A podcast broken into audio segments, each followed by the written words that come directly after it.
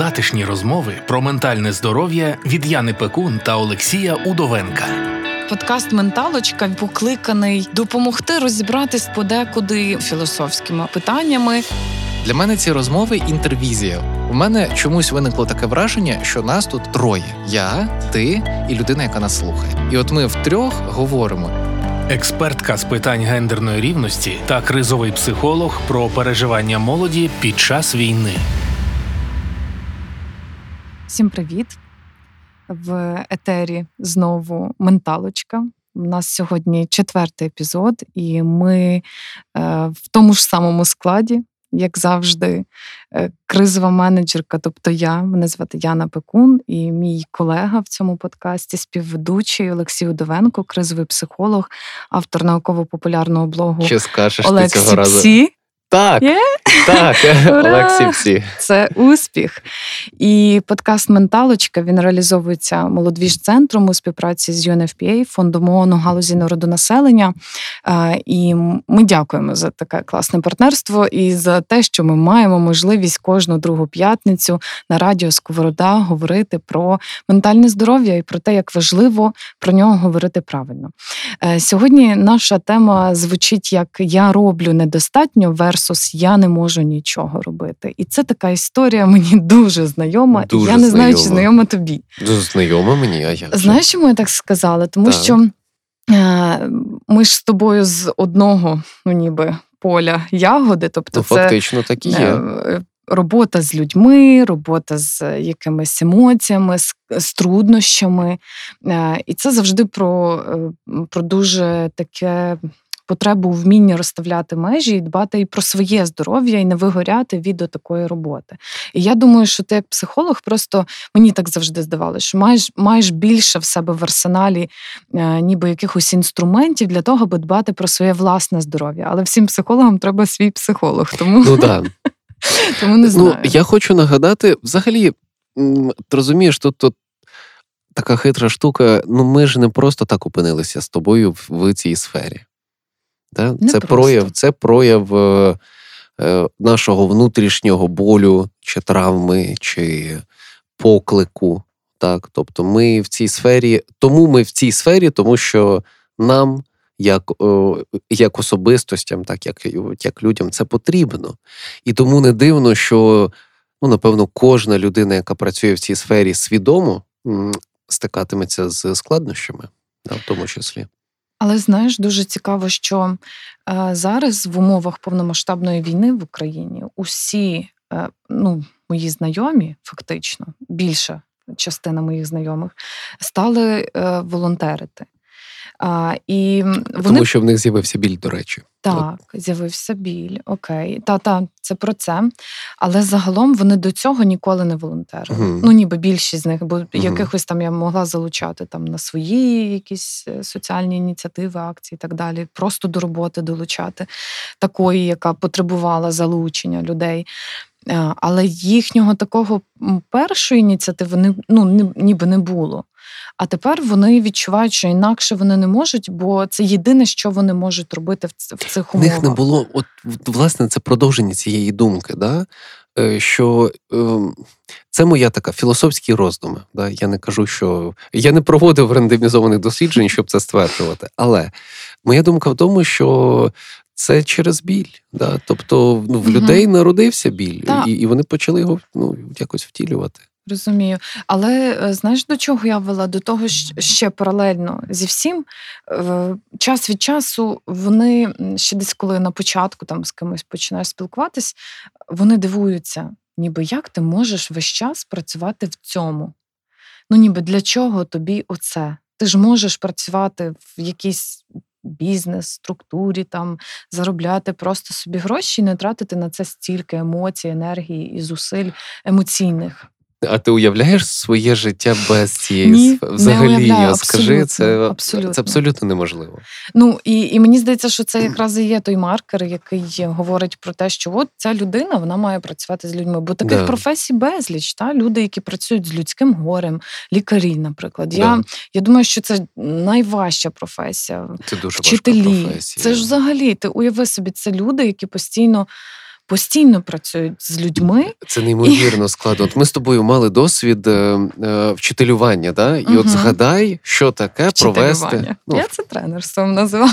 тре- Це не зовсім знаєш, пройшов Ну, один раз, е, прочитав тренінг, це не вчителювання. Ну, е, я Бо- погоджуюсь, я погоджуюся, але зовсім- згадай, що таке 6, 7, 8 Мгм, уроків підряд. мгм.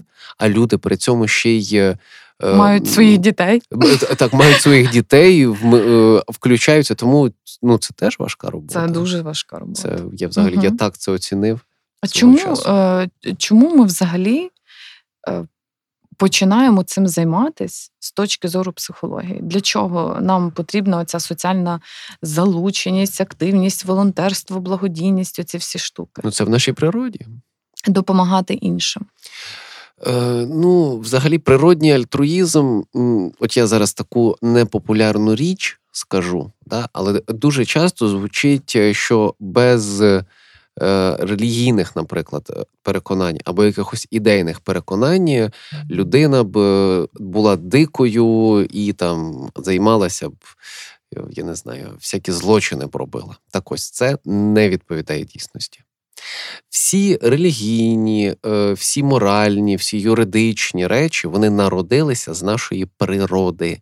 Так? Тобто вони існують не е, ні вопріки, як то Не кажуть, всупереч. не всупереч, а завдяки тому, що в нашій природі закладено ця соціальність.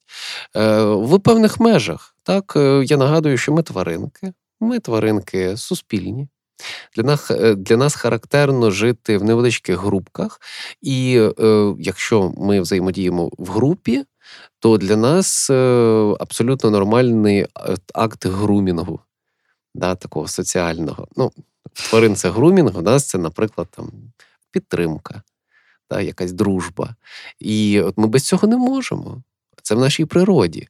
А виходить за рамки ну, цієї невеличкої групи. Це вже про біль, який нас турбує по життю. Так, от, от певна амбіція змінити і біль. Ну, але це, це, це дуже складна тема насправді. Складно. У нас Да. взагалі, мені здається, Да, нас немає немає, простих нас немає. тем. Чому ти, от чому для тебе важливо робити те, що ти робиш? Тому що я маю на це силу. Допоки я маю стільки сили, я мушу це робити. Якось Я- так сталося, Мгм. що я народилась і відчувала в собі багато енергії і сили. І ну, ця чому, енергія чому і ця сила, сила вона е, найкраще е, працює якраз. ем, Ну, ніби я відчуваю, що я її правильно реалізовую, коли працюю з якимись соціальними контекстами. це по відчуттям? Це по моїх відчуттям. Так. Якщо я можу зрозуміти, що щось покращується, я отримую внутрішню цю сатисфакцію. Ну а чому? Е, Ну добре, так. Це однозначно відчуття І супер воно- важливо. Так, Але ну, моя робота задавати е, запитаннячка, які некомфортні. секретні, некомфортні. мало бути секретне запитання. Ми А, ж, а я ж е, і гостям задавав. а, а чекай, ти кожного етеру маєш запитувати мене щось таке, так, то що я не знаю, бо ми ж все одно готуємось до етеру, там ми плюс-мінус тези обговорюємо. Завжди, завжди. Ну, в мене, в Ти мене маєш завжди секретне запитання? я маю секретне запитання. У мене є коліжанка, воно яка так. слухає наші подкасти заради цих секретних запитань. Серйозно? Серйозно. Ну, секретне запитання в мене підготовлене більше трішки пізніше. Окей, так, коли ми трішки Дійдемо- заглибимося, дійдемо так, ми до дійдемо до цієї теми. А зараз в мене просто підленьке таке запитаннячко. Ну, добре, а чому саме ця сфера? Ну, чому, наприклад, не ну, от є проблема паркування у Львові.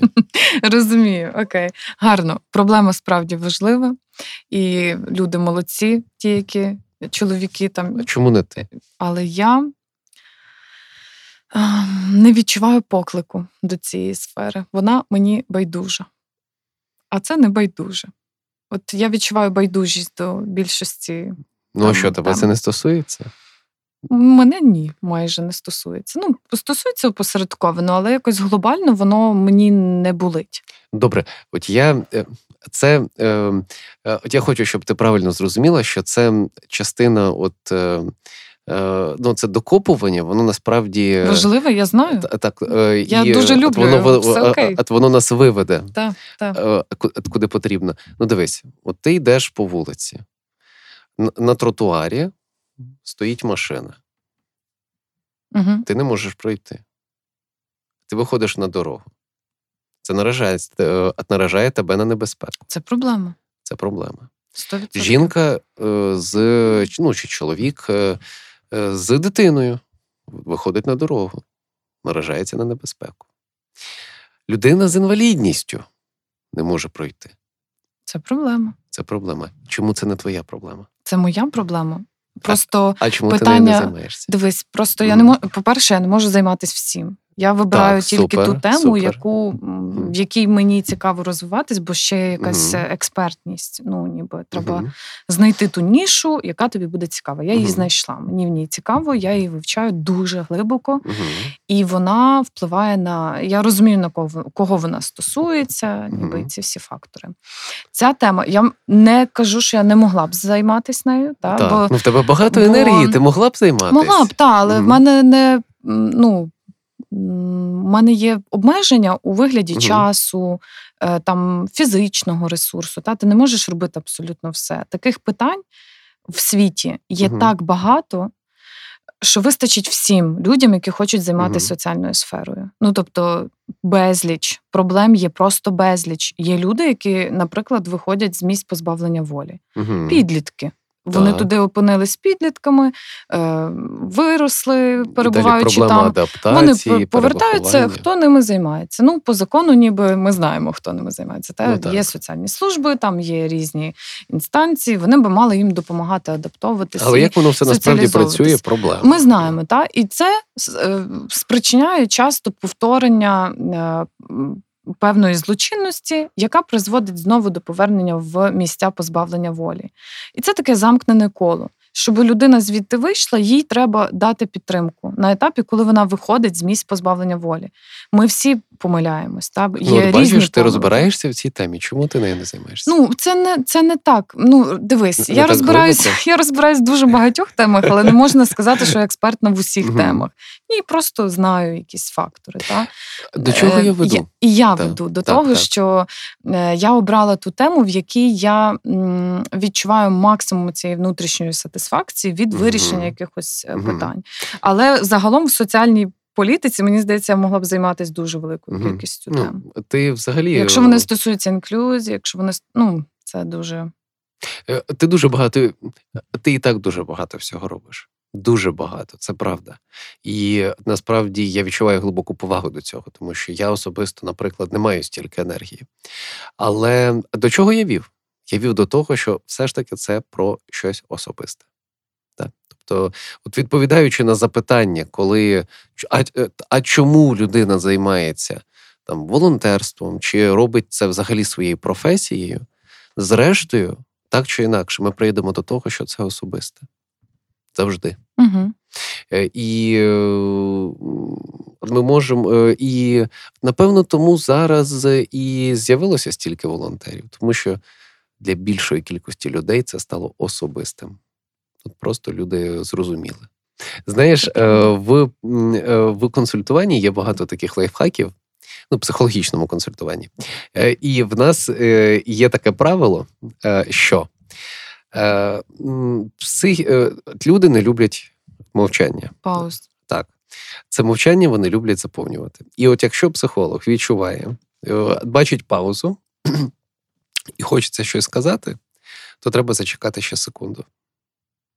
І щось прозвучить важливе.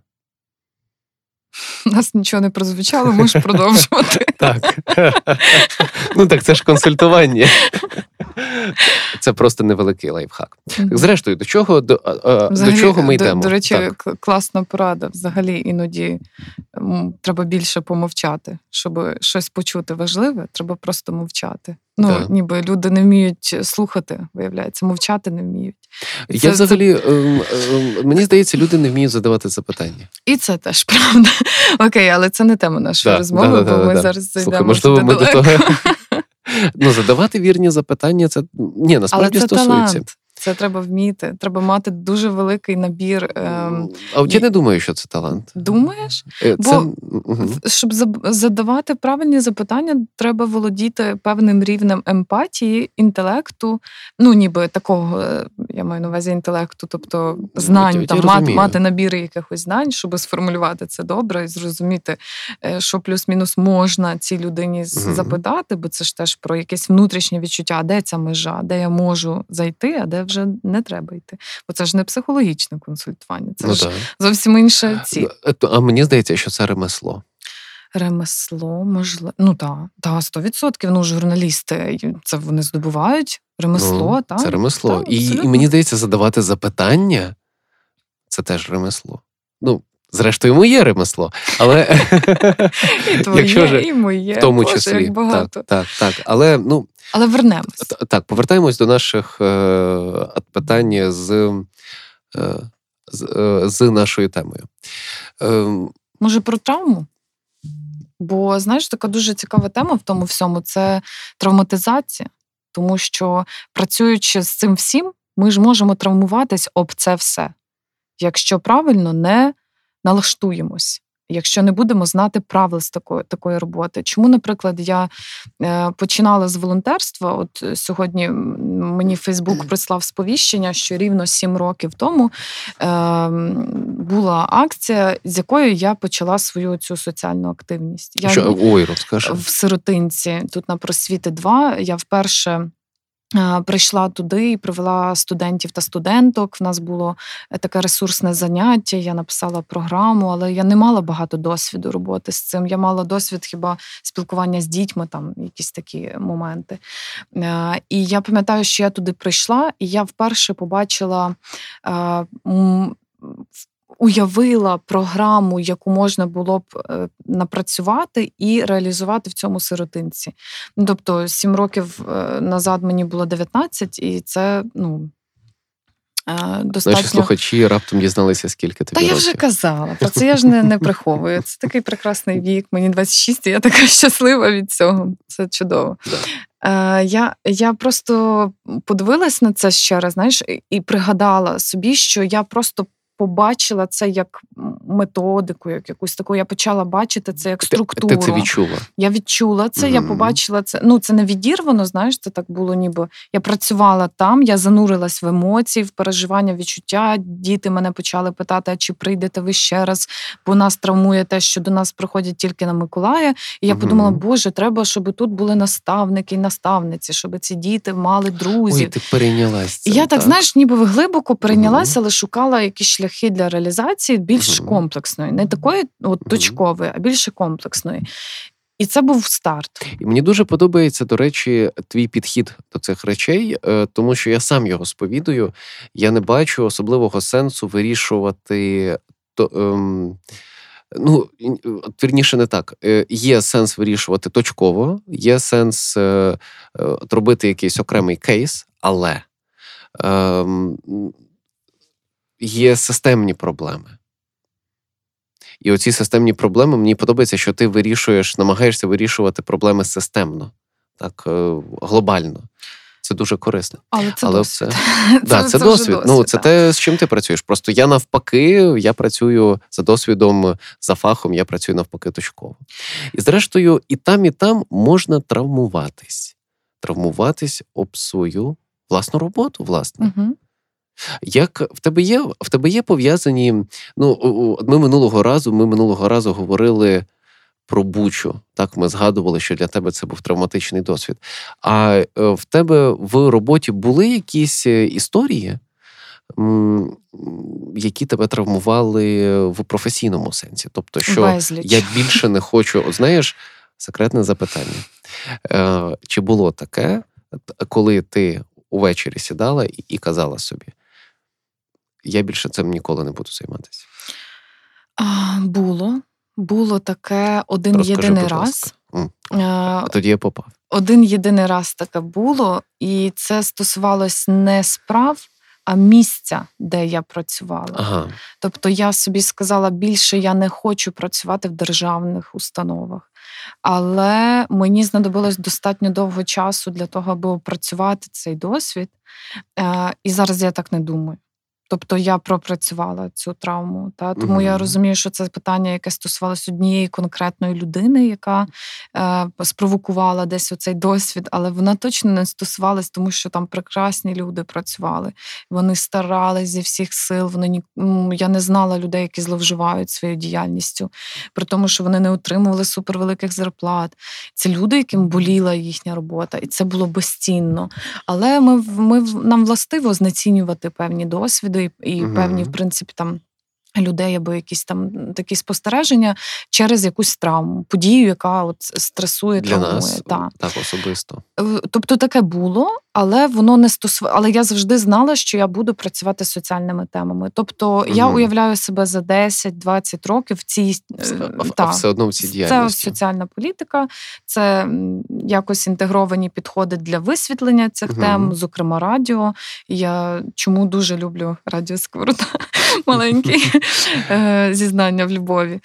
Чому е, так люблю працювати тут? Тому що це можливість реалізовувати дуже нішеву, дуже таку вузьку тему інклюзії е, доступною мовою. Але мати такий потужний тил, коли тебе розуміє твій партнер, ну ніби радіо як, як партнер, вони створюють всі умови для того, щоб піднімати ці теми доступною мовою на максимально широку аудиторію для тих, кому це потрібно, для тих, хто може застосувати це для змін. Ну і в принципі, в нас тут, якщо вже про партнерів, в нас всі партнери цього подкасту, Ну, вони так, такі так. супер соціально відповідальні, і це неймовірно. Мега круто. крутезні. Мгм. Да, це правда. Менталочка з Яною Пекун та Олексієм Удовенком. Але все-таки повертаючись до моментів, коли от ми складаємо ручки, е, в тебе був такий момент. В мене теж такі моменти були. Е, І е, в тому числі стосувались роботи, наприклад. От я можу поділитися ну, своїм досвідом, але це більше стосується перших моїх досвідів консультативних, коли е, щось не вдавалося, е, чи щось йшло не так, і я це брав якби як свою провину. Так, і, і от дуже важливо, мені здається, так, от е, жирним шрифтом вид, виділити, що провали в цій сфері будуть. У будь-якій сфері. Мені, мені здається, що ну ніби Е, Ну, хіба е, можливо взагалі, от в процесі розвитку і становлення Ні, якогось безумовно, там, неможливо. мені здається, завжди в будь-якої Але це стається. Я відчуваю різницю. Я відчуваю різницю. Ти от е, саме про соціальну цю Так, таку. я поясню, чому. Я не знецінюю інші сфери, але одна справа, коли на кону тисяча доларів в бізнесі, наприклад, Угу. інша справа, коли на кону життя людини А, я, і, окей, і я її майбутнє. Погоджуюсь. Е, І це стосується так, це стосується, зокрема, наприклад, лікарів, це стосується педагогів. Неймовірна міра відповідальності лежить на всіх цих людях, і е, неймовірна міра відповідальності лежить на людях, які- які працюють з ментальним здоров'ям в соціальній сфері, тому що тут ми на кону не, е, не точково, е, на кону не окрема ситуація, а ціле життя, цілий шлях. І, Окей, я погоджуюсь так, з тобою. Я так. зрозуміла, про що ти Так, говориш, це правда. і тому тут оця міра вигорання, вона, ну, мені здається, поріг вигорання тут дуже низький. Е, Дуже важливо все ж таки говорити про психогігієну, якусь та я вже до таких інструментів Однозначно. конкретних перейшла, як з цим працювати, бо все одно хтось повинен це робити. І є люди, які відчувають потребу в такій роботі, саме виконувати її. Так тому е, просто людям, які волонтерять, допомагають іншим е, будь-яким способом, та вчителям так само, та лікарям, тобто людям, які працюють з людьми, а особливо з людськими потребами і горем, потрібно пам'ятати про психогігієну, про те, що е, мають бути інтервізії, супервізії, робота, робота, якась емоційні рефлексії, можливість просто. Подумати про те, що це таке, як це на мене впливає. Я взагалі такого. за магію. Я, я дуже люблю говорити про магію запитань, і чим більше запитань ми задаємо світові, тим краще. Ну, взагалі, зрештою, з цього, е, з цього народилась наша цивілізація, так, з запитань. А народження людини, народження особистості починається із запитань до себе. М, Дуже гарно. Дуже Але гарно. це правда. Це правда, тому що я десь це відчуваю ідентично. Мені здається, що становлення особистості Так. стається та саме тоді. Ми починаємо починається. рости. та. Так, воно так, починається, тому що Ой, якийсь дуже супер. Мені дуже відгукнулася ця подобається. фраза. Мгм. Да. Ну, ми дійсно, е, і оця рефлексія, вона інколи нас заводить е, е, в самозвинувачення. Так, так буває. Інколи ця рефлексія заводить нас навпаки до піднесення. Боже, який я молодець. Але вона нас веде кудись. От що мені здається важливим в цих всіх питаннях, що коли ми себе запитуємо, то це нас кудись веде, ми рухаємось, ми розвиваємось. Але так цікаво, бачиш, навіть от повернемось до назви нашого епізоду. Так, так. Я протиставила два таких, е, ну ніби ми говорили з тобою, та що це треба протиставити між собою. Я роблю надто мало, або я просто нічого не можу робити, не можу встати. Мгм. Мені здається, що це такі два полярні стани, які притаманні одній і тій самій людині, яка виконує одну і ту саму роботу. Так. І, і я була в обох цих станах, і в Так, тому, і так, в так. тому. І Ну, я власне тому запитував тебе про то цей, от, от коли я травматичний Да, досвід. Да, да, да. І мені в тому другому стані, ну мені здається, нікому не комфортно в тому стані, та? але коли ти ще в ньому ніколи, наприклад, не був Мгм. до цього, і ти опиняєшся в ньому, то ти починаєш хвилюватись, ну ніби. угу. Але навіть немає сили, немає сили хвилюватись. Та? Ну, окей, треба розрізняти, бо це може бути вже депресія, та, бо... Це може бути. а може е, депресивний да. епізод. Ну, тобто, Да. е, важливо десь розуміти і все ж таки. Це вигорання може бути, може вести Так. до депресії, безумовно. Е, Я, це я ж- до того знаю, що може бути різний етап, і він потребуватиме різної допомоги. Так. Ну, ніби що важливо розуміти, на якому я етапі. Я вже на самому дні, чи, чи ще не на самому. Бо мені здається, коли ти вже на самому дні, це важко не розпізнати. Знаєш, мені дуже сподобалась е, е, фраза, ну вірніше, роздуми однієї моєї клієнтки з цього приводу. Вона була в дуже глибокій депресії, е, і свій вихід з депресії вона описала так: раптом ти, е, ти усвідомлюєш, що ти на дні. І увесь цей час ти повзав по дну.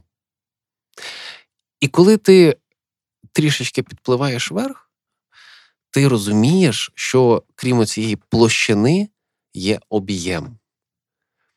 І в цьому об'ємі так страшно. Тому що на дні ти ну, все приблизно вже знаєш. Це якісь там побутові простенькі речі, вони всі, вони всі, всі, всі пласкі.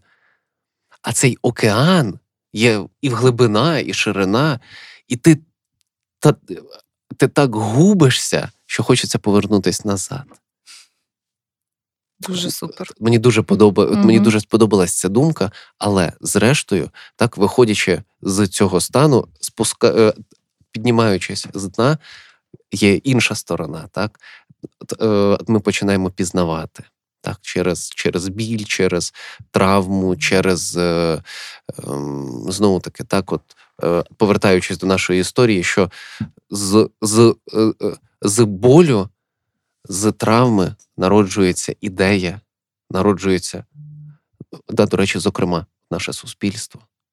Ти знаєш, у нас сьогодні така дуже цікава тема, але я е, трохи хвилююсь, щоб наші слухачі і слухачки правильно зрозуміли, що ми сьогодні говоримо загалом про людей, які працюють з людьми і допомагають людям. Та? Всіх людей. Але говоримо більше про стани. Тобто, це, цей стан його можна ж накласти, напевно, і Абсолютно не, не обов'язково професію. та не обов'язково працювати там в соціальній якійсь там сфері для того, аби це відчути. Ми всі бували в такому стані, але все ж таки, оце масове волонтерство, яке ем, ми можемо спостерігати зараз в період повномасштабної війни в Україні. Е, Він ну. Це спонукало мене до спостереження за цими волонтерами та волонтерками, і це завжди Такі дуже цікаві. Ну, це про ці стани, очевидно, але це про дуже велику кількість інсайтів. І ти дуже класно сказав на початку, що це через оцей масо, ну, колективний відчуття болю, яке ми Так, так, відчули. так. Це З'яви- стосується всіх нас. Та? Мгм. Це така спільна проблема, яку нам треба спільно вирішити. І ми е, будемо говорити з гостем у нас сьогодні. Да, до речі, ми запросили, ми запросили гостя, Так. класнючого, класнючого гостя. Дуже веселого, і він нам розкаже про ну свій не, не може не веселий, та дуже важливий, важливий досвід, і який нам важливо буде почути. Ну, я хочу сказати, що знову ж таки, ми Але- говоримо так, так, про пробач. Так, щоб я не забула цю Мгм. думку, знаєш, я її завершу. Але в попередньому епізоді наш так само гість розповідав історію про те, що е, в окупованих містах отаким людям, громадські активісти, це ж ну, фактично те саме, та? От, е, або людям, які працюють там, чи працювали, чи працюють в якихось державних е, секторах, е, в них є потенційно е, чи не найбільша небезпека бути посадженими в тюрму росіянцями і Викраденими, закатованими, так, викраденими, закатованими. закатованими. І це ще одна сторона, яка мені відкрилась. Я ніколи не відчувала. Двічі я відчувала якусь небезпеку в цій темі. Першого разу, коли е, стикнулася з психічно е, нездоровою Мгм. людиною, яка була е, потенційно агресивна і небезпечна для соціуму, і яка конкретно вирішувала там на роботі в соціальній службі якесь питання своїм там шляхом. І цей шлях він межував з якоюсь такою дуже відвертою агресією. Я в якийсь момент подумала: ой, мені зараз щось прилетить. Та мені напевно треба якось, якось подбати про свою безпеку таким чином, щоб я просто не отримала стусана прямого фізичного, та бо це один ризик, так само там. Але зовсім інший ризик, якого я не оцінювала, це оцей політичний. Знаєш, скільки громадських діячів і політичних там. Е, Я тобі більше скажу, для мене був інсайд. В мене є хороші подруги, я їх прорекламую, я їх обожнюю. Ем, Вони займаються це дві сестри, веганки ем, Марта та Оксана, і вони е, громадські активістки. Вони е, свого часу займалися і фем-рухом, і, ем, е, і в, ну, вони зараз більше фокусуються на захист е, на захисті прав тварин. Вони організували, до речі, знову таки рекламую, тому що дійсно пишаюсь цим знайомством. Е, Вони організували веганську кухню для переселенців. Єдину веганську кухню. Тобто, якщо ти веган, то ну. Щоб е, знайти їжу для переселенця було дуже складно. Вони це зробили. І, і вони мені відкрили очі на те, наскільки небезпечно мати е, нестандартну думку, нестандартний погляд і боротися е, з, ну, зокрема, в, в громадському секторі. е, З речами, які вже е, які вже усталені, і вже з часом сам от я почав вести якусь там трошки публічну діяльність, і я відчуваю небезпеку. Я відчуваю, що коли я говорю про проблеми в суспільстві, знаходяться люди, яким ці проблеми вигідні. І знаходяться люди, які будуть хотіти е, заткнути рота. Це теж правда, це небезпечно. Угу.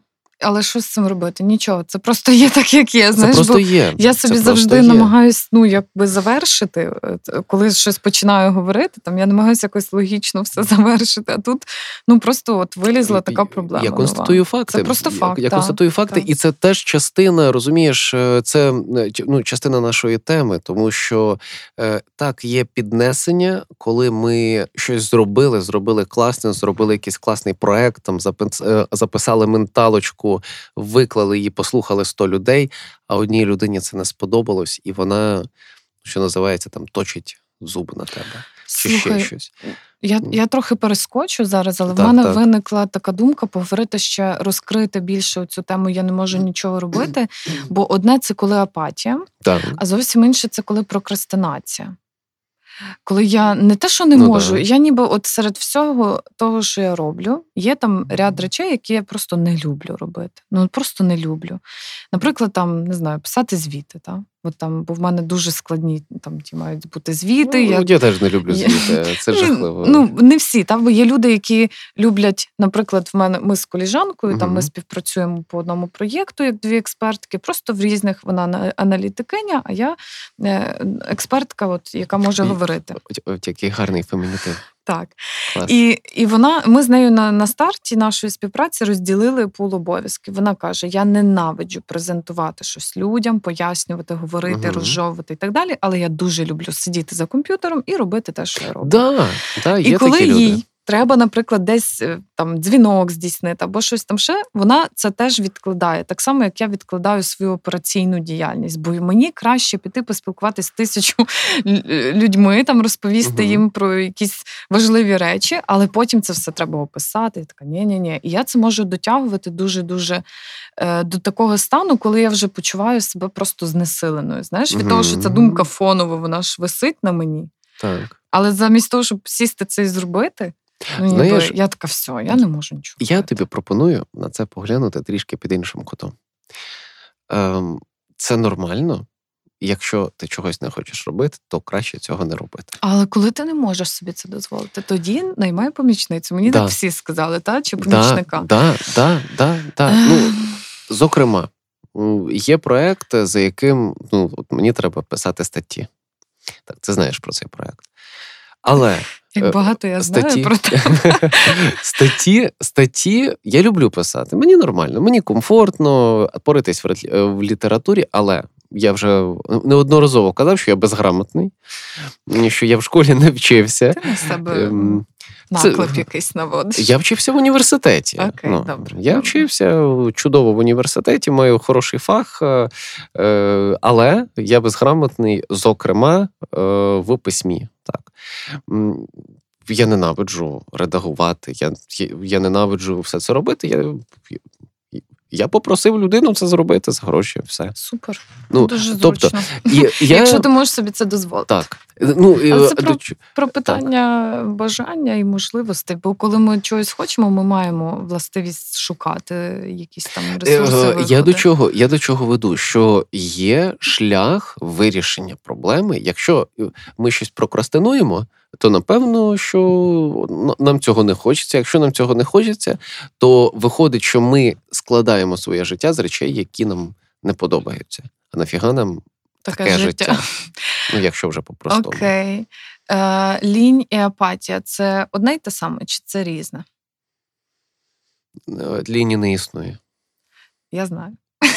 Я знаю, але я хочу, щоб ти розказав. щоб я- так, щоб я так, це дуже класно. Я, це одна з улюблених е, тем, е, яку ти висвітлюєш в себе. Я постійно про це так, говорю. і дійсно. мені це дуже подобається. Цей підхід. Саме такий, бо можна Мгм. по-іншому про це сказати. да, про це якось, можна та? зовсім Але мені це дуже близьке. Лінії не існує. Чому? Тому що от ми можемо поглянути на це з такої точки зору. Є мотивація. Е, ми можемо чогось хотіти. У нас є для цього там гормони, які виділяються, е, стимул, реакція. Вся, оця, вся ця система працює, і в нас може бути мотивація до якоїсь діяльності.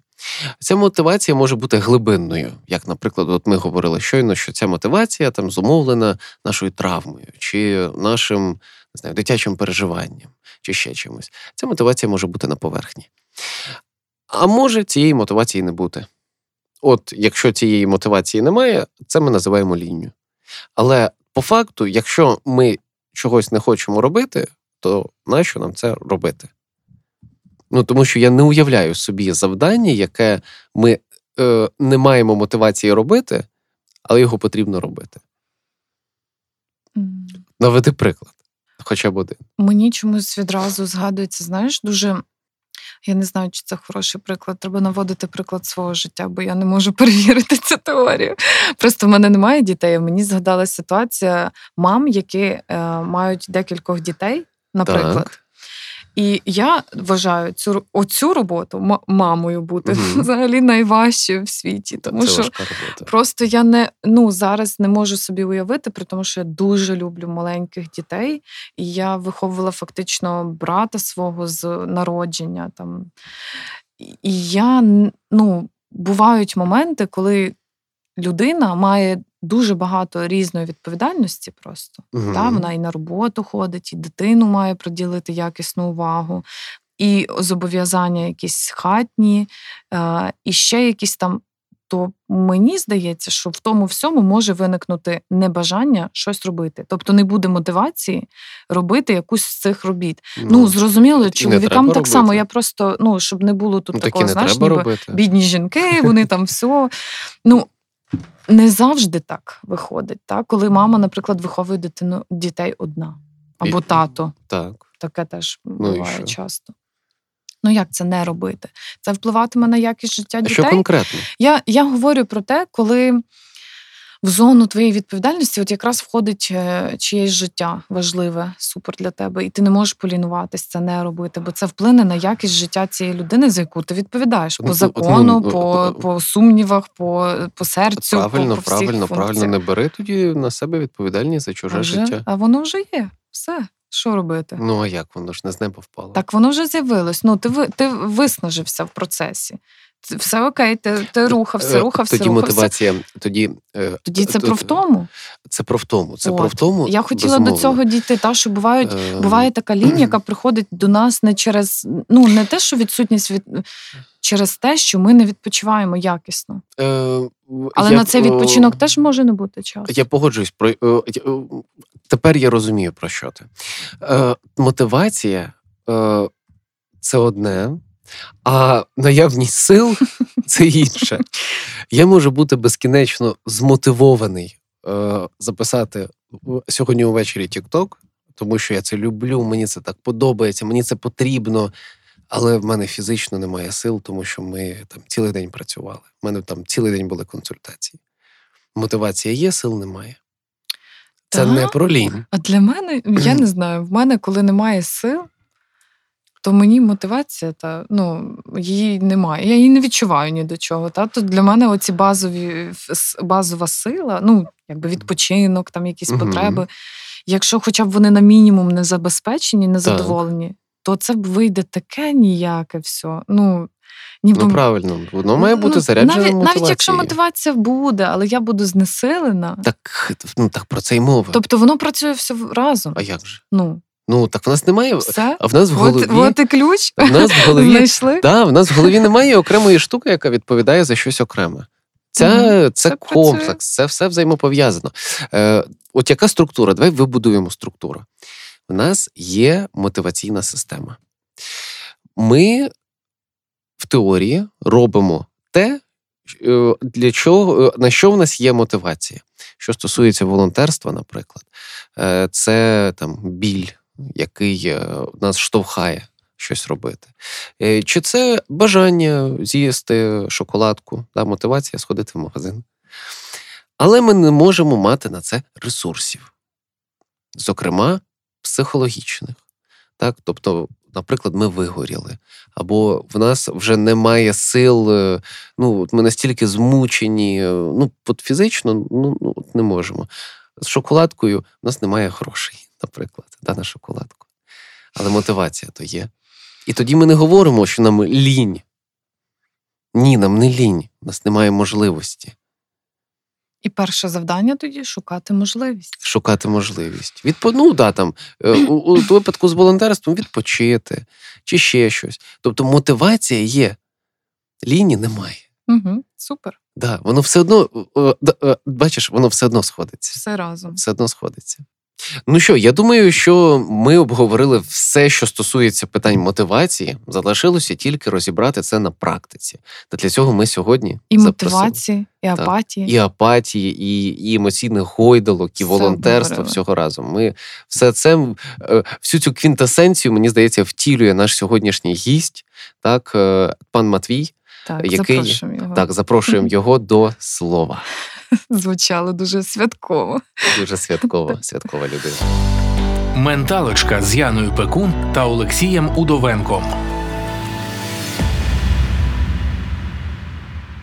Ну і дійсно, враховуючи, е, скільки всього відбувається, які гами емоцій та емоційні гойдалки ми відчуваємо е, пов'язані з війною, мені здається, взагалі доцільним з практичної точки зору ще поговорити про ті емоції, які відчуває людина, так ну безпосередньо волонтер, який волонтерить вже ну майже 4 місяці. Так, зокрема, сьогодні ми запросили гостя Матвія. Привіт. Матвій дух. власною персоною. Я думаю, можливо, хтось з слухачів і слухачок е, знає тебе. Е, Або тих, хто активно волонтерив. Ну так, зі мною ще досі на вулиці вітаються купа людей. Всім привіт. Привіт. Та, ну, я мушу це сказати, тому що мені подобається ваш початок е, завжди кожного, кожної серії, там, де ви представляєте один одного, де є менеджерка з кризових е, комунікацій і. Ем, Кризовий психолог. і кризовий психолог. Ну і поміж вас буду я, дух. Дух спустився до вас, Матвій дух своєю персоною. Ну, Вітаємо. Це так, щоб викликати посмішку, щоб все було добре сьогодні на цьому подкасті безболісно. Це викликає не тільки Тобі посмішку, вдалося. але й повагу, тому що волонтерство це дуже серйозно. І Мені дуже подобається, як ми з цього мого жартика перейшли до нормальної розмови на подкасті. Всім Так, привіт. адекватної. Ем, та, бо е, навіть згадую, як ми з Яною познайомилися. Це було волонтерство, бо я з дитинства в скаутингу в Україні це називається пласт. З 10 років я там, і якраз ем, наше... От ти пластун? так. Круто. А ти був в пласті? Ні, ні, ні. Я не був, Ще але не пізно. Ще не пізно. Я знаю. Ніколи не я пізно. знаю, я знаю, що ніколи не пізно, але я дійсно захоплююсь. е, е, Дуже багато психологів, пластунів е, зараз на фронт пішли з моїх знайомих. І В принципі, от, е, я великою великою повагою. е, Та й в основному на правах реклами в нас є осередок, офіс у Львові, е, Львівського пласту, то там йдуть величезні завжди збори, і ми е, намагаємося забезпечити батальйони або там команди, груповання, де є наші пластуни. Ми збираємо з них запити і пробуємо знайти звідусіль. Зокрема, використовуємо діаспору, бо історично склалося, що пласт має дуже багато пластунів за кордоном, зокрема, і. Сполучені Штати, і Австралія, і Аргентина, і Європа, то в нас є дуже великий, сильний нетворк, де ми пробуємо один одному допомагати. І знаєш, бути пластуном то таке є більше, бо в нас реально виховано якось так ще з того юнацтва, що, по-перше, ми говоримо один до одного на ти, скільки тобі би не було років. А по-друге, коли ти чуєш я пластун, я пластунка, у тебе зразу кредит довіри такий друф, піднімається догори, і ти розумієш, що цій людині варто допомогти, варто Це з нею законектитись. Да, мені це, Це дуже подобається. Я хочу, щоб вся Україна була. Пластуни. таким- Всі та, пластуни і пластунки. Так, от дійсно, щоб е, я українець, я українка звучало все одно, що я твій друг. Ти, е, ти можеш отримати мою допомогу, і я можу до тебе звернутися допомогою. І мені подобається ця філософія в пласті. Е, єдине, що от е, з мого, з мого досвіду, в мене просто знову таки, я свої історії черпаю з клієнтів, так дуже часто. Але я, до речі, от нашим слухачам так застереження. Я не, е, ніколи не розповсюджую інформацію своїх клієнтів, але Тільки дозволяю, але дозволяю собі згадати ці історії через два роки після того, як закінчилась терапія. Так можна, правда? Так можна, Мгм. так. Це, ну, це як в відьмаку. Цього кодексу немає, але я його сам собі придумав. Так, ну звісно, Гаразд. анонімно. Е, Е, так, давайте я хотів... повернемось. Так, так. е, Я, я заберу в тебе. Вирву це слово собі. Можна я заберу? Е, Я хочу Так, так. Матвія запитати про те, як він. Бо я знаю, що ти дуже багато працював ці всі місяці і працював паралельно і волонтер весь цей час. Як ти почуваєшся? Ти знаєш, на назва цього епізоду я е, роблю недостатньо версус, я не можу нічого робити. І це такі два полярні стани емоційні, знаєш, які мені здається дуже властиво відчувати саме волонтерам і волонтеркам. Ти як? Добре, наскільки це може бути на сьогодні? Так, це А- дуже хороша і прав... правдива відповідь. тебе є оці емоційні гойталки? Були? Ну, І, Розумієш, я зараз в голові, чому я так мовчу, тому що от я на мене запитує, і я зараз згадую, як мене кидає. Ну, воно є. Е, як і навіть для мене це звично е, щось десь побачити, прочитати, усвідомити і поплакати, десь сльозу пустити. От я зараз питаю, там ти багато працював, багато волонтерів, і я так зразу себе кидаю назад в перші дні, як тільки до нас почали приїжджати переселенці, коли ми почали з командою будувати центр на основі одної з адміністрацій у Львові. Е, Скільки там було цих історій. І пам'ятаю, що там Матвій, тобі треба спати, говорили, Матвій, подбай про себе. Потім був дуже чудовий нас психолог. Дякую тобі, е, Орест, якщо ти слухаєш нас. Але я це завжди пропускав. Типу такий, окей, що в мене все окей. Це Ну, мене не стосується, так, да? От так. ця А, і потім пам'ятаю оцей Як накрило? перший нервовий такий зрив, який мене так в сльози кинув все, воно була дуже важка ніч. Там то це ж була зима, це було холодно. Там були проблеми з транспортом, як забирати людей з вокзалу, інші перипетії.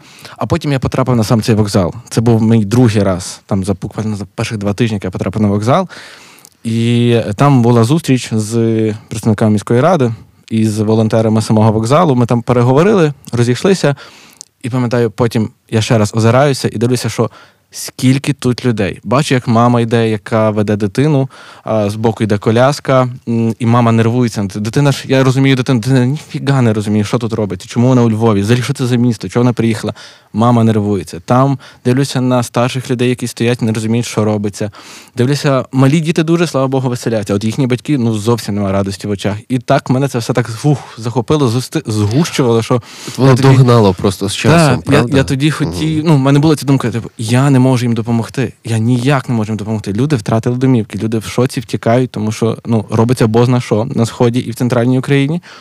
А я не можу допомогти. Я пробую, але того, що я роблю, недостатньо. Те, як система. О, от, власне, як тема. Я, до речі, хочу, е, я не знаю, таку тезу в лапках жирним шрифтом і найбільшим, і найбільшим шрифтом. Ми ніколи не зможемо, ми ніколи не зможемо допомогти всім. На жаль. Але, Так. але, але, але, от оця от штука, я собі просто нагадую про це постійно. Давайте напевно повернемось до витоків, е, до теми потреби у волонтерстві. Мені здається, що дуже багато хто з нас втікав в цей процес, тому що.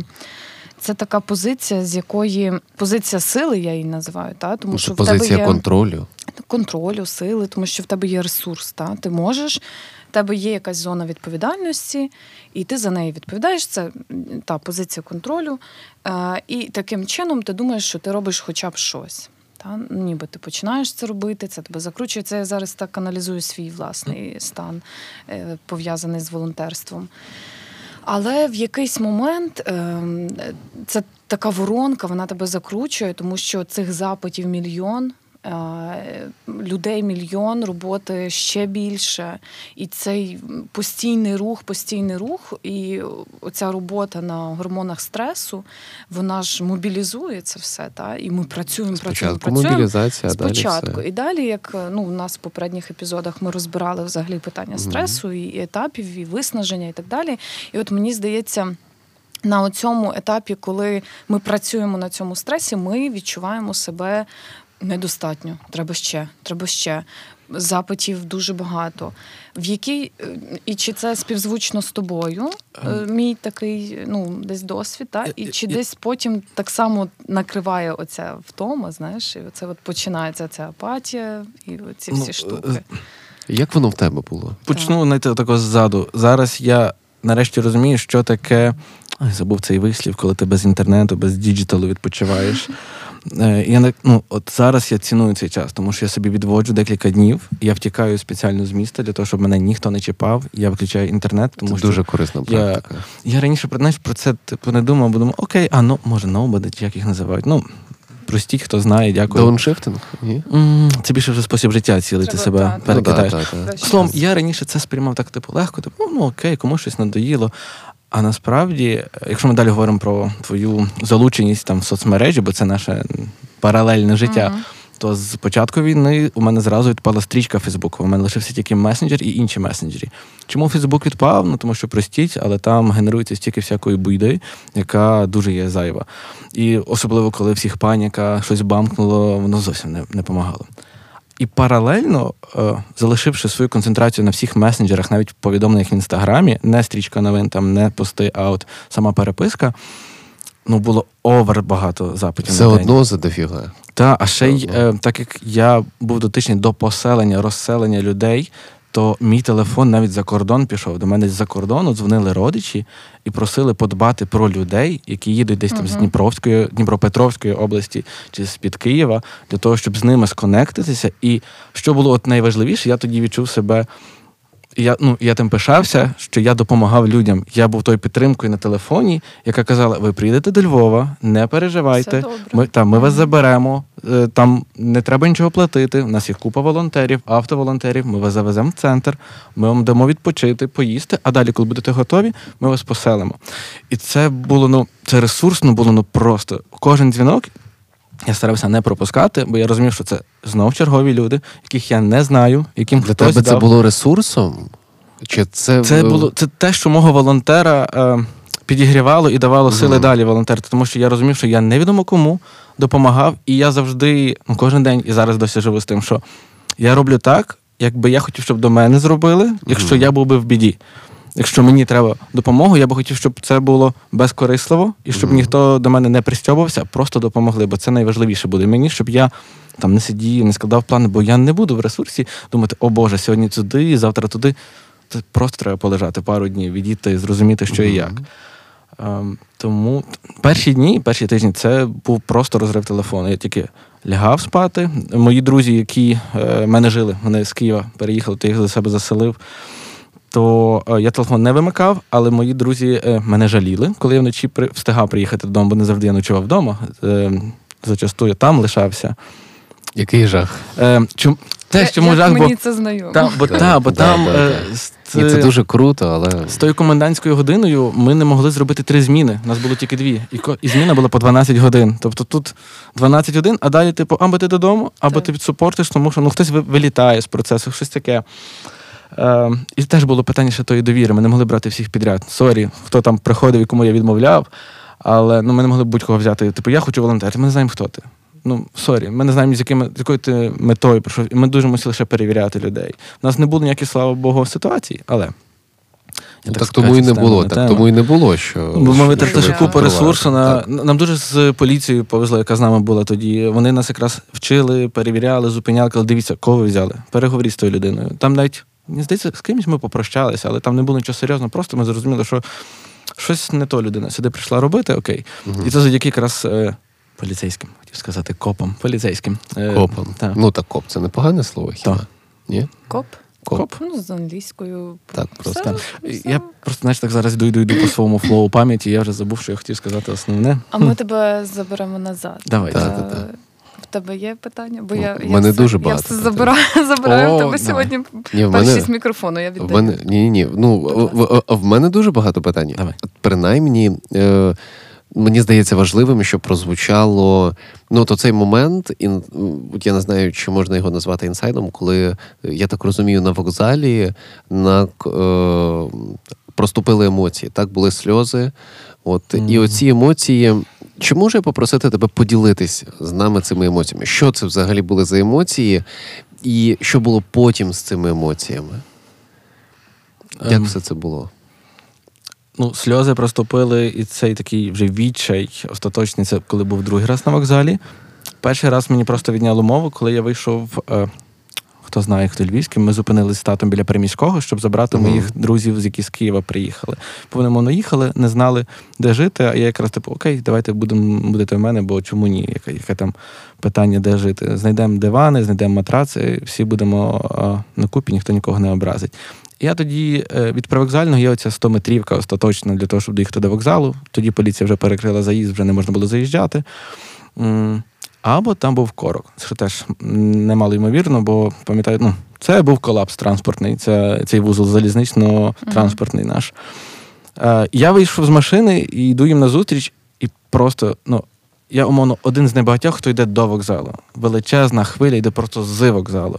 А ті, хто аж далеко, де я тільки вийшов з машини, вони просто стоять, хтось в телефонах, хтось просто хтось плаче там. І, і я так дивлюся.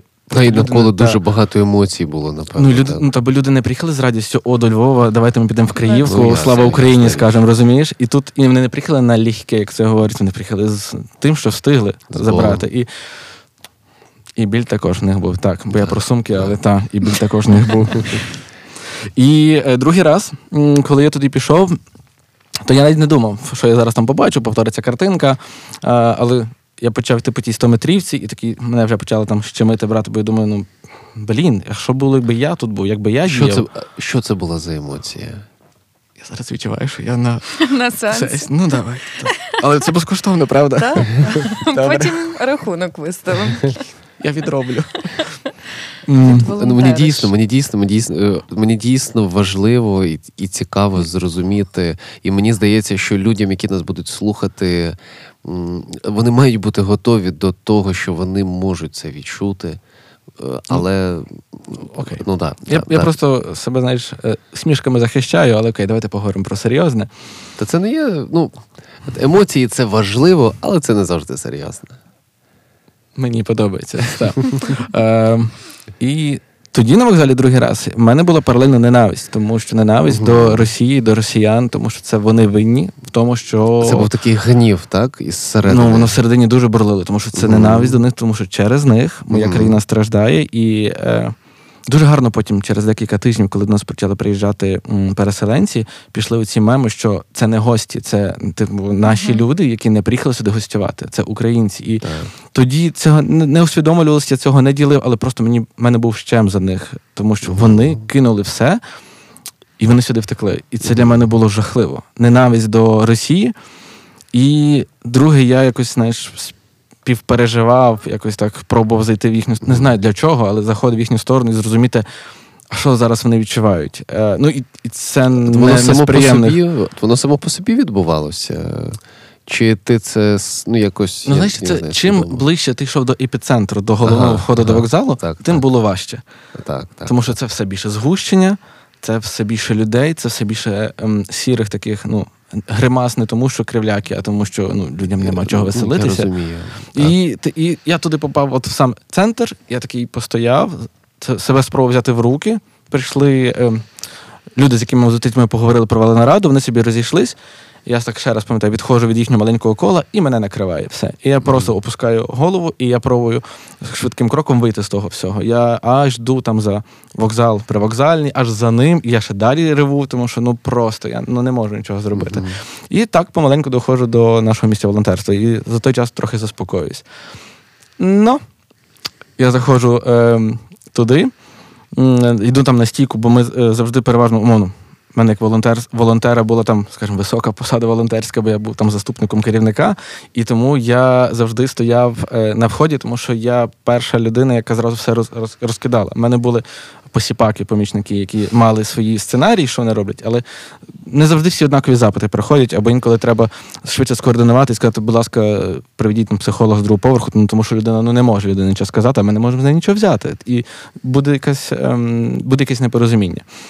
І е, ну, то, то був важкий день, тому що я стою на стійку, ми далі маю продовжити працювати. І тут приходить е, мама, яка питає, чи можна буде її вночі е, завести від нашого місця до вокзалу, тому що її дитина їде в потязі.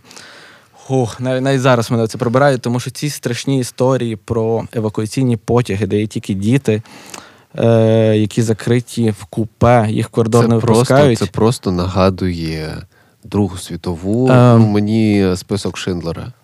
Я його досі не дивився і скоро не І, буду мабуть, не дивитися. треба. Так, так. Ні, не треба. Ну, але це зараз. дійсно, але це дійсно про Розумієш, бо, бо це вічать ці сльози в батьків, що Так. їхня дитина невідомо де їде, а потім ще й найгірше, що розказують, що їм дають кульочки, що вони пісяли, какали в купе і не виходили з туалету. Це не просто рвало. Типу, ну наскільки це все жахливо, і от десь оця всередині ця ненависть до цього.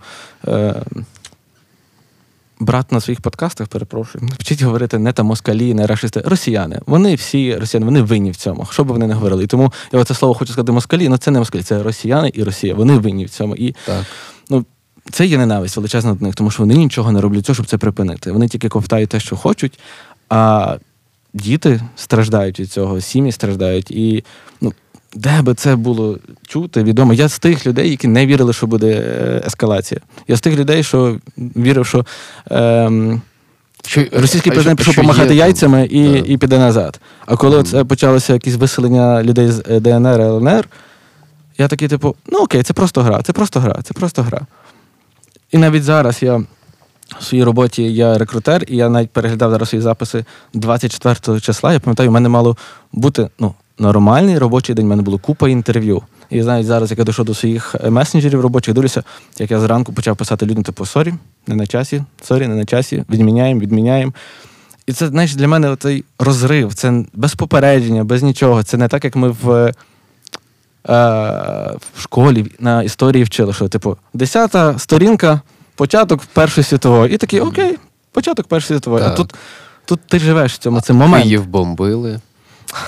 Нам сказали, що почалась війна. Це Так, правда. так, Це повідомлення. правда. Та це жах, це повідомлення в 5.30. Я просто встав, не в мене беззвучний режим, але я просто встав перед п'ятою і дивлюсь 5.30, в мене від київського друга в нашій спільній переписці. Типу, все, хана, почалася війна. І я пам'ятаю, що я сидів, лежав, я нікому не дзвонив. Я до 7.30 просто такий читаю нову, нову о, Боже, Новини? новини. Українська правда, Боже, щось хотів згадати. Та, бо завжди пам'ятаю, що з революції, що вони завжди давали нормальний апдейт. Дивлюся, починає якийсь рознос в інших якихось пабліках йти. Йду на ем, українську правду, а вони це підтверджують. І я такий. Не Та ні, ні, типу, що жахливо, що я в п'ятницю мав їхати на сноуборд, я собі вибив вихідні, і я такий думаю, окей, ця херня зараз закінчиться, а завтра я пакую речі і я їду собі на сноуборд. І я, я в це вірив до моменту, поки моя подруга, з якою мали їхати, не поїхала машиною евакуюватися. І я такий, типу, думаю, щось тут не то. Але це емоції. А я от просто як, взагалі. е, як психолог просто це прокоментую для наших партнерів, що е, ну, це емоції, і ці емоційні підсилення, вони ну, дійсно ми говоримо про зламані долі, про, е, на жаль, смерть. На, жаль, зґвалтування, на жаль, потяги, які, ну, в яких е, евакуюють дітей, які пережили такий жах, що так, на жаль, на жаль, ми не можемо сказати про це спокійно і ну, інколи виривається. І, Так. і це нормально. І це нормально. Це було слово в підтримку ненависті до Росії і російських громадян. Давайте повернемось, е, напевно, до оцього стану, та, про який ми початково Так, дуже, е, дуже важливо розкрити все ж таки його, та, тому що ми, ми десь всі Ну, це був ем, от мені здається, ми дуже добре так поговорили про цей емоційний спад. І момент, який затригерив Так, спад. Так, так, це якраз так, було типу волонтерство, вершина, вершина, вершина. І тут, коли пішли сльози, все от відтоді, знаєш, офіційно почалися качелі. Все, ти пішло на низ, потім який ти спав, термін вертався. був е, волонтерства вже приблизно? Скільки- скільки часу пройшло? Я десь пам'ятаю, що це десь сьомий-восьмий день. Угу. Ну, тобто, Інтенсивний. Так, бо там і сну нормального не Так, було. І дні не рахувались тоді, правда? Та й взагалі не існувало, то правда. Тому що ти вже не пам'ятав, що там субота, неділя чи ще щось. Ти просто приходив, бо є зміна, ти працюєш. Ем, і тоді ем, від того стресу я пам'ятаю, що я ще захворів, я мусив ще взяти собі день, попросив команду sorry, бо температура і голова болить, я не можу нічого робити. Я перепочив і тоді назад знов старт. І ще десь ми так пропрацювали ну, два тижні точно, а далі вже пішов спад хвиль, тому що вже було менше бомб, менше ракет летіло, і люди е, менше їхали. І, і тут розумієш, ця війна всередині це реально це настільки хаос, тому що навіть евакуаційні потяги. Я одному журналісту, який у нас був з Іспанії, робив екскурсію. Там, що приємно, ми посміялися, що адміністративну будівлю було збудовано в Радянському Союзі проти бомб Америки, а тепер ми е, там облагороджуємо е, укриття від самих ж, е, росіян. Але до слова, що е, про поїзди, це те, що я їх називав привидами, тому що ми ніколи не знали, скільки Коли? людей і коли приїде до Львова. А нас це напряму стосувалось, тому що ми мали доставити транспорт до вокзалу, забрати людей до себе, зареєструвати і їх розселити. І Це така тяжка відповідно, робота. Це така тяжка робота. Ну, я просто я, Так. я не можу стримати своєї е, от такої внутрішньої поваги, і е, от наскільки це важко, наскільки це забирає сили, ресурси, і е, вау. Просто Дякую. вау. Дя- ну, Так. Та і- ці миті, вибачте, приємності, коли ти в з команді, в команді з людьми. Там нас є було 50 людей, це було дві зміни, і ти розумієш, що ці люди теж зрозуміли, що треба прийти і допомагати. Ну, от це ще один, скажімо, вогник, який допомагав не згоріти, а жевріти, і там ще бути на силі, що ти не один такий. Тут є люди, які так само, як ти, впахують, тому що ну, бо нема свалу. Ну, бо як, що робити? Читати новини? Come on. Навіть, о, дорогі друзі, якщо ви мене слухаєте, мої друзі станції, я навіть пам'ятаю, як я ними пишався, що вони мене замахали тим, що вони кидають новини, щось там пишуть, і я їм сказав, приходьте, допомагати волонтерити. І вони прийшли. І я такий, фух, як це круто, що вони замість того, щоб себе зсередини їсти, прийшли і мали там час на зміни допомагати. І Це дуже круто було, бо це важливо було. Та і оце якраз про е, от момент підйому емоційного, так, а запалу. тепер, тепер давайте перейдемо до. А де от, оця найнижча точка була емоційна? Ніби. Ну, вони ж це, це качелі, ці такі, знаєш. І... О, Та, та блін, ми зараз згадаємо те, що ви говорили в першій, першій серії. Це буде Буча. От оце було це було дно. Буча. Це було дно пробите росіянами, і це було дно емоційне, просто пробите. Тому що тоді я пам'ятаю, я пішов спати. Це що чергування було, я пішов додому. Зранку встаю, починаю це гортати і просто реву вдома на кухні. Просто сльози. Тому що я не розумію, звідки стільки тої жорстокості до людей. Я розумію війна. Я не вірю, я не вірю в ці правила там е, людей цивільних не можна вбивати, бо якісь конвенції, ще щось. Це все на папері, і це все добре десь лежить і припадає пилюку для тих, хто це узгоджує. Воно Але коли це працює. просто люди. Це люди, які. Я, я просто пам'ятаю, я тоді плачу, і спочатку, ну, це було дивно. Я їх звинувачую, бо вони не втекли, а потім починаю думати, а коли вони мали втекти? Я почав це досліджувати. Типу, а вони ж, блін, не встигли втекти. У них не було часу зрозуміти, що треба давати на свал, що треба скоро вилітати вже без нічого, бо зараз прийдуть ті, які їх повбивають. І потім в той же день, е, коли почали ці випадати е, підкріплення, хто що це за люди, історії там якогось хлопця-футболіста, якому тільки 25, а тут збоку зразу кадр, як його півлиця видно там з піску. І ну, це, це був біль, це був страшенний біль. Е, тут, ну, знаєш, воно не стояло питання там. Волонтерити, не волонтерити. Це просто ще одна, на жаль, була ця пауза, що треба було зупинити і зрозуміти, що коїться навколо вже виникну інших поганих слів, лихослів'я. Але ну, це був дуже величезний шок. І це було знов ще більше ненависті. Ну, я не знаю, де є ця межа, але ну, от це було ще більше злості. ще, ще більше злості, і от оцей гнів. е, Чи ну, в мене складається враження, що ем, я не знаю, як інших, але тебе, е, коли ти наповнюєшся гнівом, це і штовхає робити. Я не буду тут сказати ні, та воно тримало, Да, типу, да, що от оце- тут от треба оце зібратися до купи. Тому що вже тоді це вже не було три дні, які нам обіцяли по сценарію. Це вже було більше. І ці е, кляті росіяни нічого не зробили і не досягли.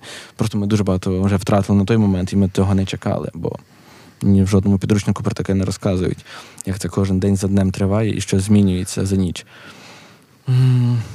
Паливо, гнів, біль, всі ці емоції, це вони провокують гойдалки, але вони слугують паливом. Вони провокують низ, але вони нас виштовхують і вверх. Цілком погоджусь, ну ненадовго. Вона, знаєш, це як ракета Ілона Маска, яка невдало стартанула, вона а потім пішла назад на дно. Теж І тут дуже важливо приземлитися на чотири лопасті, як в нього є, Так, а не так, розбитися так, так, е, так. об тверду поверхню. В Україні які ще. твої, е, не знаю, варіанти, як ти це робиш? Як тобі вдавалося Да, як ти приземляєшся? на, на, на ноги, та, щоб не скотитись в оцю емоційну Я- там, в депресію? Або, Я знаю. почав робити те, що мені було невластиво. Я з скаутингу, з- не скаутингу, це я. Я не вмів відмовляти людям. Люди, коли просили про допомогу, там мирний час до війни, то я просто аналізував, що я можу зробити, кого що попросити, з ким звести.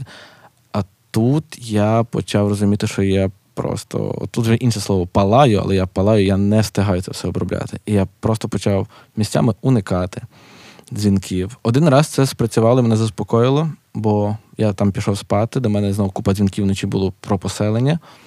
І поки я вертався назад в штаб, я вирішив по ну, я свідомо вирішив себе перевірити, заспокоїти, і я передзвонив на ці дзвінки. І вони сказали, що їм вже не актуально. І мене тоді це попустило, тому що я зрозумів, що слава Богу, На тобі світ я, не, та, та, не я не один єдиний, вони мають інші номери, вони все знайдуть і все буде окей.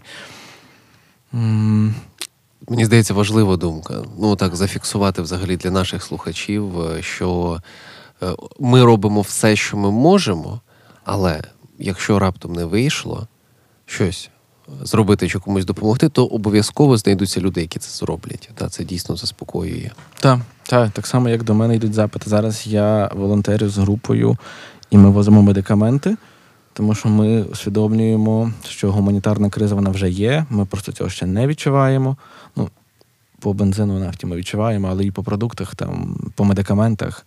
Особливо в медикаментах. Так. Так. Ну, я, я по своїй сфері знаю, що доводиться деяких людей е, забезпечувати прям зі складнощами. Тут, знаєш, е, ну, про це важливо знати і розуміти, тому що якщо це не проговорено, то люди не розуміють. Навіть е, ну, я не маю ніяких капинів на Міністерство охорони здоров'я, але це війна, вони не мають нічого свалу. Вони навіть пріоритизували, кому вони цього року зможуть допомогти, а кому вони не зможуть допомогти. І це вони, треба справді розуміти. і вони прирекли цих людей реально на, ну, на, на смерть від того, що Мгм. нема медикаментів. Що ми пробуємо в свою чергу своєю ініціативою десь знайти це, забезпечити за кордону, з тої ж Америки привезти. І це настільки ти сидиш такий, блін, реально, там якась дитина або якась людина старшого віку, чи байдуже якого віку, вона не отримує тієї допомоги, тому що е, певний орган свідомо прийняв рішення, тому що він не має ресурсу більшого, не має можливості, що цього року ця людина не буде забезпечена. Ні, от єдине, е, дозволь, я зміщу акцент. Не тому, Давай. е, тому що е, це станеться, це станеться, на жаль, тому що ця довбана русня вирішила прийти на нашу правильні акценти. Треба Дякую. зберігати. Вони Ця тут срана русня, ця срана Вони- русня нам ламає життя всім. Вони, вони тут всі залишаться, всі росіяни, які сюди прийдуть, вони тут залишаться. Але е, от, от хто винен в цьому. Да? Тобто, ну, Та, ну, е, сорі, та я не хотів, змушую- я ніяк Ні, ні, міністерство та не е, звинувачую, щоб я ніхто не розумію, подумав. я та, але- розумію, та, Але та, просто та. це ти сидиш такий, люди реально, ну, вони змушені вершать долі, прийняти. вони вершать Так, долі, тому так, що так. ну нема свалу, це війна. І ти такий, блін. І, і, і попри все, ти живеш у Львові. Мгм. І ти живеш у Львові, який, ну вибачте, він фестивальний. Ти виходиш ввечері, людям добре. І я такий проходжу, і такий в голові, то ж війна. Якщо ми поїдемо зараз в Миколаїв, в Одесу, я там просто не був, але це мої здогадки, ми відчуємо, що війна. Поїдемо в Київ, знайомі мої і співробітники кажуть, ти відчуєш, що там війна, тому що людей не стільки, не так багато на вулиці, як і було до. І твій мозок зразу тобі каже, типу, що ти сприймаєш сигнал, що щось в Києві не то. А у Львові, знаєш, це, це теж як якийсь, ну, не порок, але типу, сюди приїхали. Це я нічого не маю проти, що приїхали. Просто ти живеш тут, тут люди пробують відпочити. Це окей, це, бо це треба відпочити. Але Да. ти йдеш тою вулицею зранку на роботу, і такий думаєш, хм, ну не виглядає. А потім йдеш на волонтерство, все окей. Все стає на Так, свої місця. Потім, потім волонтериш, дзвониш, е, і ти такий, окей, все. Ти робиш те, що ти можеш зробити, то супер. Тобто твій спосіб відновлюватись, е, це от, от якраз такі є таке модне слово, яке я дуже не люблю ретріт. Так, от. Поїхати, поїхати. Ну він зараз, от він зараз реальний. І навіть Да. на, ну, на роботі зараз не просто, тому що це зовсім інші процеси тепер треба будувати. То помогло, що мені дозволили втекти е, в гори на тиждень. Я працював, але тоді я відмовився на тиждень від волонтерства і сказав: sorry, Мгм. типу, я не можу. А ти розмежовуєш час? Ну, от є таке, що я після там 19.00 все, я не волонтер, я не працюю. Мен- для мене такого правила не існує. У нас війна. Ну, типу, sorry. Спати там після 10-ї, вже я не дивлюся ні на що, тому що ну, мені треба поспати. Сон. Скоро Сон вставати в 6 так, там бо зараз літо можна швидше стати. Але ну, ні, навіть якщо після час роботи дзвонить, і я знаю, хто це, і я знаю приблизно, що це може бути за запит або що допомогти. Я беру телефон в руки і я arbeiten. Ну тому що ну, тут немає тут немає графіку. Тут як треба ти- вирішити питання. Як ти називаєш оцей свій стан емоційного такого виснаження? Це для тебе лінь, прокрастинація в тому, що це для тебе?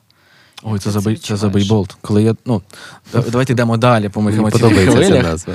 Е, от про те, що для мене не властиво людям відмовляти в допомозі, або там умовно казати, ні, я цього не можу зробити, і мені це не властиво говорити, бо я раніше любив, типу, і давайте там, давайте там, і це зробимо. Тут я просто розумію, я туди не залізу. Мене просять броніки, я пояснюю, я не візьму броніки, я не маю контактів, я не знаю. Я знаю, де медикаменти взяти. Кажу, і то в мене є певна специфіка.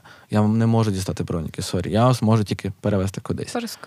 Так, і коли я відчуваю знову, що в мене йде така хвиля, що в мене забагато тих звернень, всього, я просто забиваю болт. Я попереджаю свою команду, пишу, типу, sorry, сьогодні-завтра мене нема. Е, Команду волонтерську, бо працювати роботу не відміняли, треба працювати. Як не крути. Бо ну, тут по наростаючій, тут трохи інша штука. А, і я просто два дні не читаю нічого.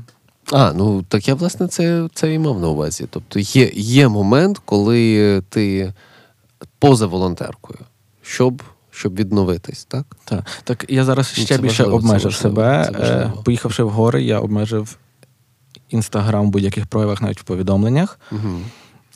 Месенджер фейсбучний, вайберівські всякі штуки, сігнали. І тільки в Телеграмі. Я перевів сім'ю в Телеграм, там є мої, мої рідні і мої друзі. І якщо в них є запити, вони знають, що вони мене можуть знайти в Телеграмі. В інші соцмережі я досі пробую не заходити, тому що, ну, навіть щоб повідволікатися на дурацькі мемаси в інстаграмі, ну це забирає час. Я не хочу витрачати, тому що між інстаграмними мемасами з'явиться якась знову штука, пробучо, ще щось, і воно знову почне тривати. Ну, до речі, тут такий момент, що якщо це тригерить, то напевно це сигнал. Ну, це знову таки звертаючись до нашого четвертого гостя, так, слухача. Ем, Четвертої людини сьогодні. Е, Якщо такі штуки тригерять, то треба, треба це пропрацювати, да, до цього звернутися. Це акценти такі, на які Воно треба просто- звернути увагу. Просто воно реально потім буде тригерити. Воно буде дуже довго тригерити, якщо від цього тікати. Матвій, ти міг би робити щось інакше Роботу в тому всьому? Ну, от, чи в, Дивись, в розрізі волонтерства? В розрізі, в розрізі війни, чи міг би ти займатися чимось інакшим? Тому що для мене це питання було очевидним. Я не могла нічого іншого робити. Це єдине, де я була і ок, і корисна, і в позиції там. ем, Ресурсної такої якоїсь контролю і так далі. Ти міг би щось інакше робити? Не робити це все волонтерство. Не знаю. Просто працювати. І знову я хочу ззаду, бо мені вигідніше ззаду піти, ніж спереду. Не робити. Як зручніше. Е, дякую. О, чорт. Ем, Так. Ззаду підемо, бо ти згадала про те не робити. Тут якраз навпаки, у мене дуже чіткий для себе є стейтмент. Якщо я бачу людей, які мені там, ну, ми питаємо, як ти, що ти, і вони мені там розказують: о, типу, щоб все було окей, я там ходжу, займаюся тим, ходжу там якийсь фітнес, ходжу там якісь танці, ще щось, ще щось. І я такий задаю питання: а волонтериш ти? І якщо я відповіді не чую ні волонтерю, ні доначу, я такий тоді маю бажання запитати: а це твоя війна? Ти відчуваєш, що в тебе зараз тут війна? Я, ну, як би це зараз не звучало, що зараз пан лікар не сказав про мене, е, я просто не розумію, коли ми сидимо закриті в країні, образно закриті, коли на нас тисне Ну, зі сходу. закриті, закриті. Ну, ми закриті. Це так, правда, так, так, Я так, не закрита. так. Я, до речі. Ну, ми це виріжемо. Так, так, так, так, так, я знаю. Так, і е, я розумію, що всім треба там відновити баланс, вернутися до попереднього життя. Ну, але воно не буде ніколи попереднім. Ну ніколи. У мене досі голові 24 лютого. Я Да. то літо. Ну, знаєте, у мене скоро день народження, бо я літня людина червень. Я не відчуваю цього, що літо в мене прийшло. Я вчора, 2 червня, себе зловив на думці, я досі ходжу в штанах. Я тільки от сьогодні себе заставив шорти вдягнути. Ми не прокинулись. Ми лягли спати 23-го, і ми досі не прокинулись. О, я би не хотів прикидатися це пів шостої ранку і бачити повідомлення від друга. Це, це... Да, да, да. Я прокинусь, я теж прокинусь, коли, коли ми переможемо. Ну, це правда. Ой, чекай, я вже я вже наслухався інших подкастів, але думаю, ви про це розкажете, що як ми переможемо, нас ще знов накриє. Тому що ми усвідомимо, як вибачте, але яке гівно було у нашому житті, Так. але добре, що ми його побороли і перемогли. Але в нас Але тоді ще чекає ого. Але Так, погодься, як багато змін прийшло саме через це, та що дуже ми виросли як нація. І очевидно, ну я знову підозрюю, це мої суто припущення, що так би не було, якби не цей страшний досвід. Це кульмінація нашої Головне, щоб ми його не забули. Я згадаю А, свою. Ми не маємо права. Ну ніби в нас немає Да. права, як в нації, Я це буду- забути. так. Я дуже під, підтримую цю думку, у нас немає права, але я тут ще підкреслю, що з одною подругою ми раз ввечері йшли, вертались додому. Там це якраз мої друзі. Друзі з Києва, привіт. Стільки всього передаю. І вона дуже гарно підмітила. Вона сказала: я вже втомилася бути однолітком нашої держави. Тому що помаранчева революція ми були дітьми. Революція гідності нас порвала. Почалася війна. Почався ковід. Це був підлітковий вік і зараз Мгм. становлення. Це правда. Перепрошую, ми вже по 30, ми То вже трохи старі. то вже дорослі люди. Так, то вже пора відпочити. А тут починається ще війна. І ми такі, типу, це буде прекрасно, напевно, виглядати на сторінках е, книг з історії, і в школі діти будуть читати, але жити в цьому ну це Дуже овер важко. Да. Тому що ми тільки відійшли Дуже від революції, час. та тільки якось, ну вибачте слово, звикли до сходу, до, до війни там, і тут ще така величезна ескалація, яка зачепила вже ну повністю тебе до кінця, до, до самих тебе ниточок.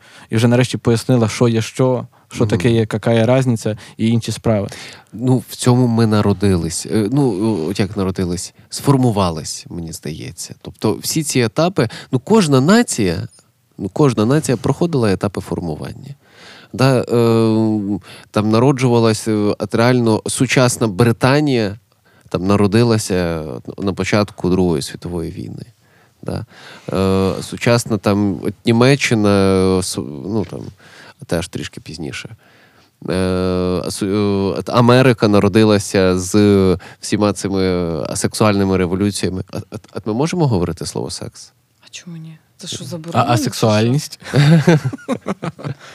От в- ну, там Америка народилася там е, з рухом хіпі, сексуальними революціями і, і тому подібним. Да? Тобто, як е, суспільство, ми народились, на жаль, от за таких умов.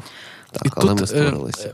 Референс до питання, як ти себе там почуваєш, ну, у мене весь час турбулентність. Тобто я в літаку, бо я в закритому просторі, я в Україні, я в закритому просторі, як не крутий. І я лечу, але я знаю, що попереду знову мене потрясе і знову е, буду летіти далі. Бо нема свалу, треба летіти. Так само з життям в Україні, з волонтерством, з Так, війною. так, так. Ти мусиш йти вперед, ти мусиш довбати цю скалу, ти мусиш вбивати ту кляту Росію, ту кляту русню. Ти мусиш допомагати хлопцям вбивати ту кляту русню. Тому що ну бо по-іншому нема свалу. І ти не можеш вийти. Ти не можеш роздраїти люк і вийти. І це зараз не говорю покинути кордон. Ти не можеш навіть, будучи в собі, кудись вийти. Тому що ну воно всюди. Ти навіть втікаючи в гори, ти там сидиш такий, типу, Втекти від себе не вийде. та. І від війни не вийде зараз. Ми мусимо от, це. от, от. Так від війни не можна втекти навіть в, Європу. Сидячи в Австрії, попиваючи кавуську. Ну, е. А якщо чертий сухарь, якщо Не виходить, якщо ти українець, та справді, та, якщо є оцей маркер, бо це ж не кожен, хто народився в Україні, мені здається, відчуває себе українцем чи українкою. Це теж треба пам'ятати. Але Матвію, ми тобі дякуємо за дуже це було дуже круто. Дуже важливі інсайти за те, що ти знову повернув нас в реальність, за те, що ти мені особисто нагадав цей такий важливий досвід цього волонтерства перші два місяці, бо це один з найінтенсивніших досвідів в моєму житті. І я думаю, твоєму теж. ну тоді ще було адреналіну більше в крові. Так, але і, і він е, допомагав, та але ну це дуже важливо і дуже круто. Твій- Дякуємо тобі. Твій досвід безцінний. І дійсно, Дуже і за дійсно роботу, робота, і за, та. дба- е, е, робота кожного українця. Я от я просто хочу нагадати, я завжди так е, от люблю підсумовувати трішки по-філософському. Не забувайте, що нас, е, волонтерів і людей, які проходять весь цей досвід, е, 40 мільйонів. Дуже гарно. Дякую тобі. Дякую вам. Затишні розмови про ментальне здоров'я від Яни Пекун та Олексія Удовенка. Подкаст Менталочка покликаний допомогти розібратись подекуди філософськими питаннями. Для мене ці розмови інтервізія. У мене чомусь виникло таке враження, що нас тут троє: я, ти і людина, яка нас слухає. І от ми втрьох говоримо. Експертка з питань гендерної рівності та кризовий психолог про переживання молоді під час війни.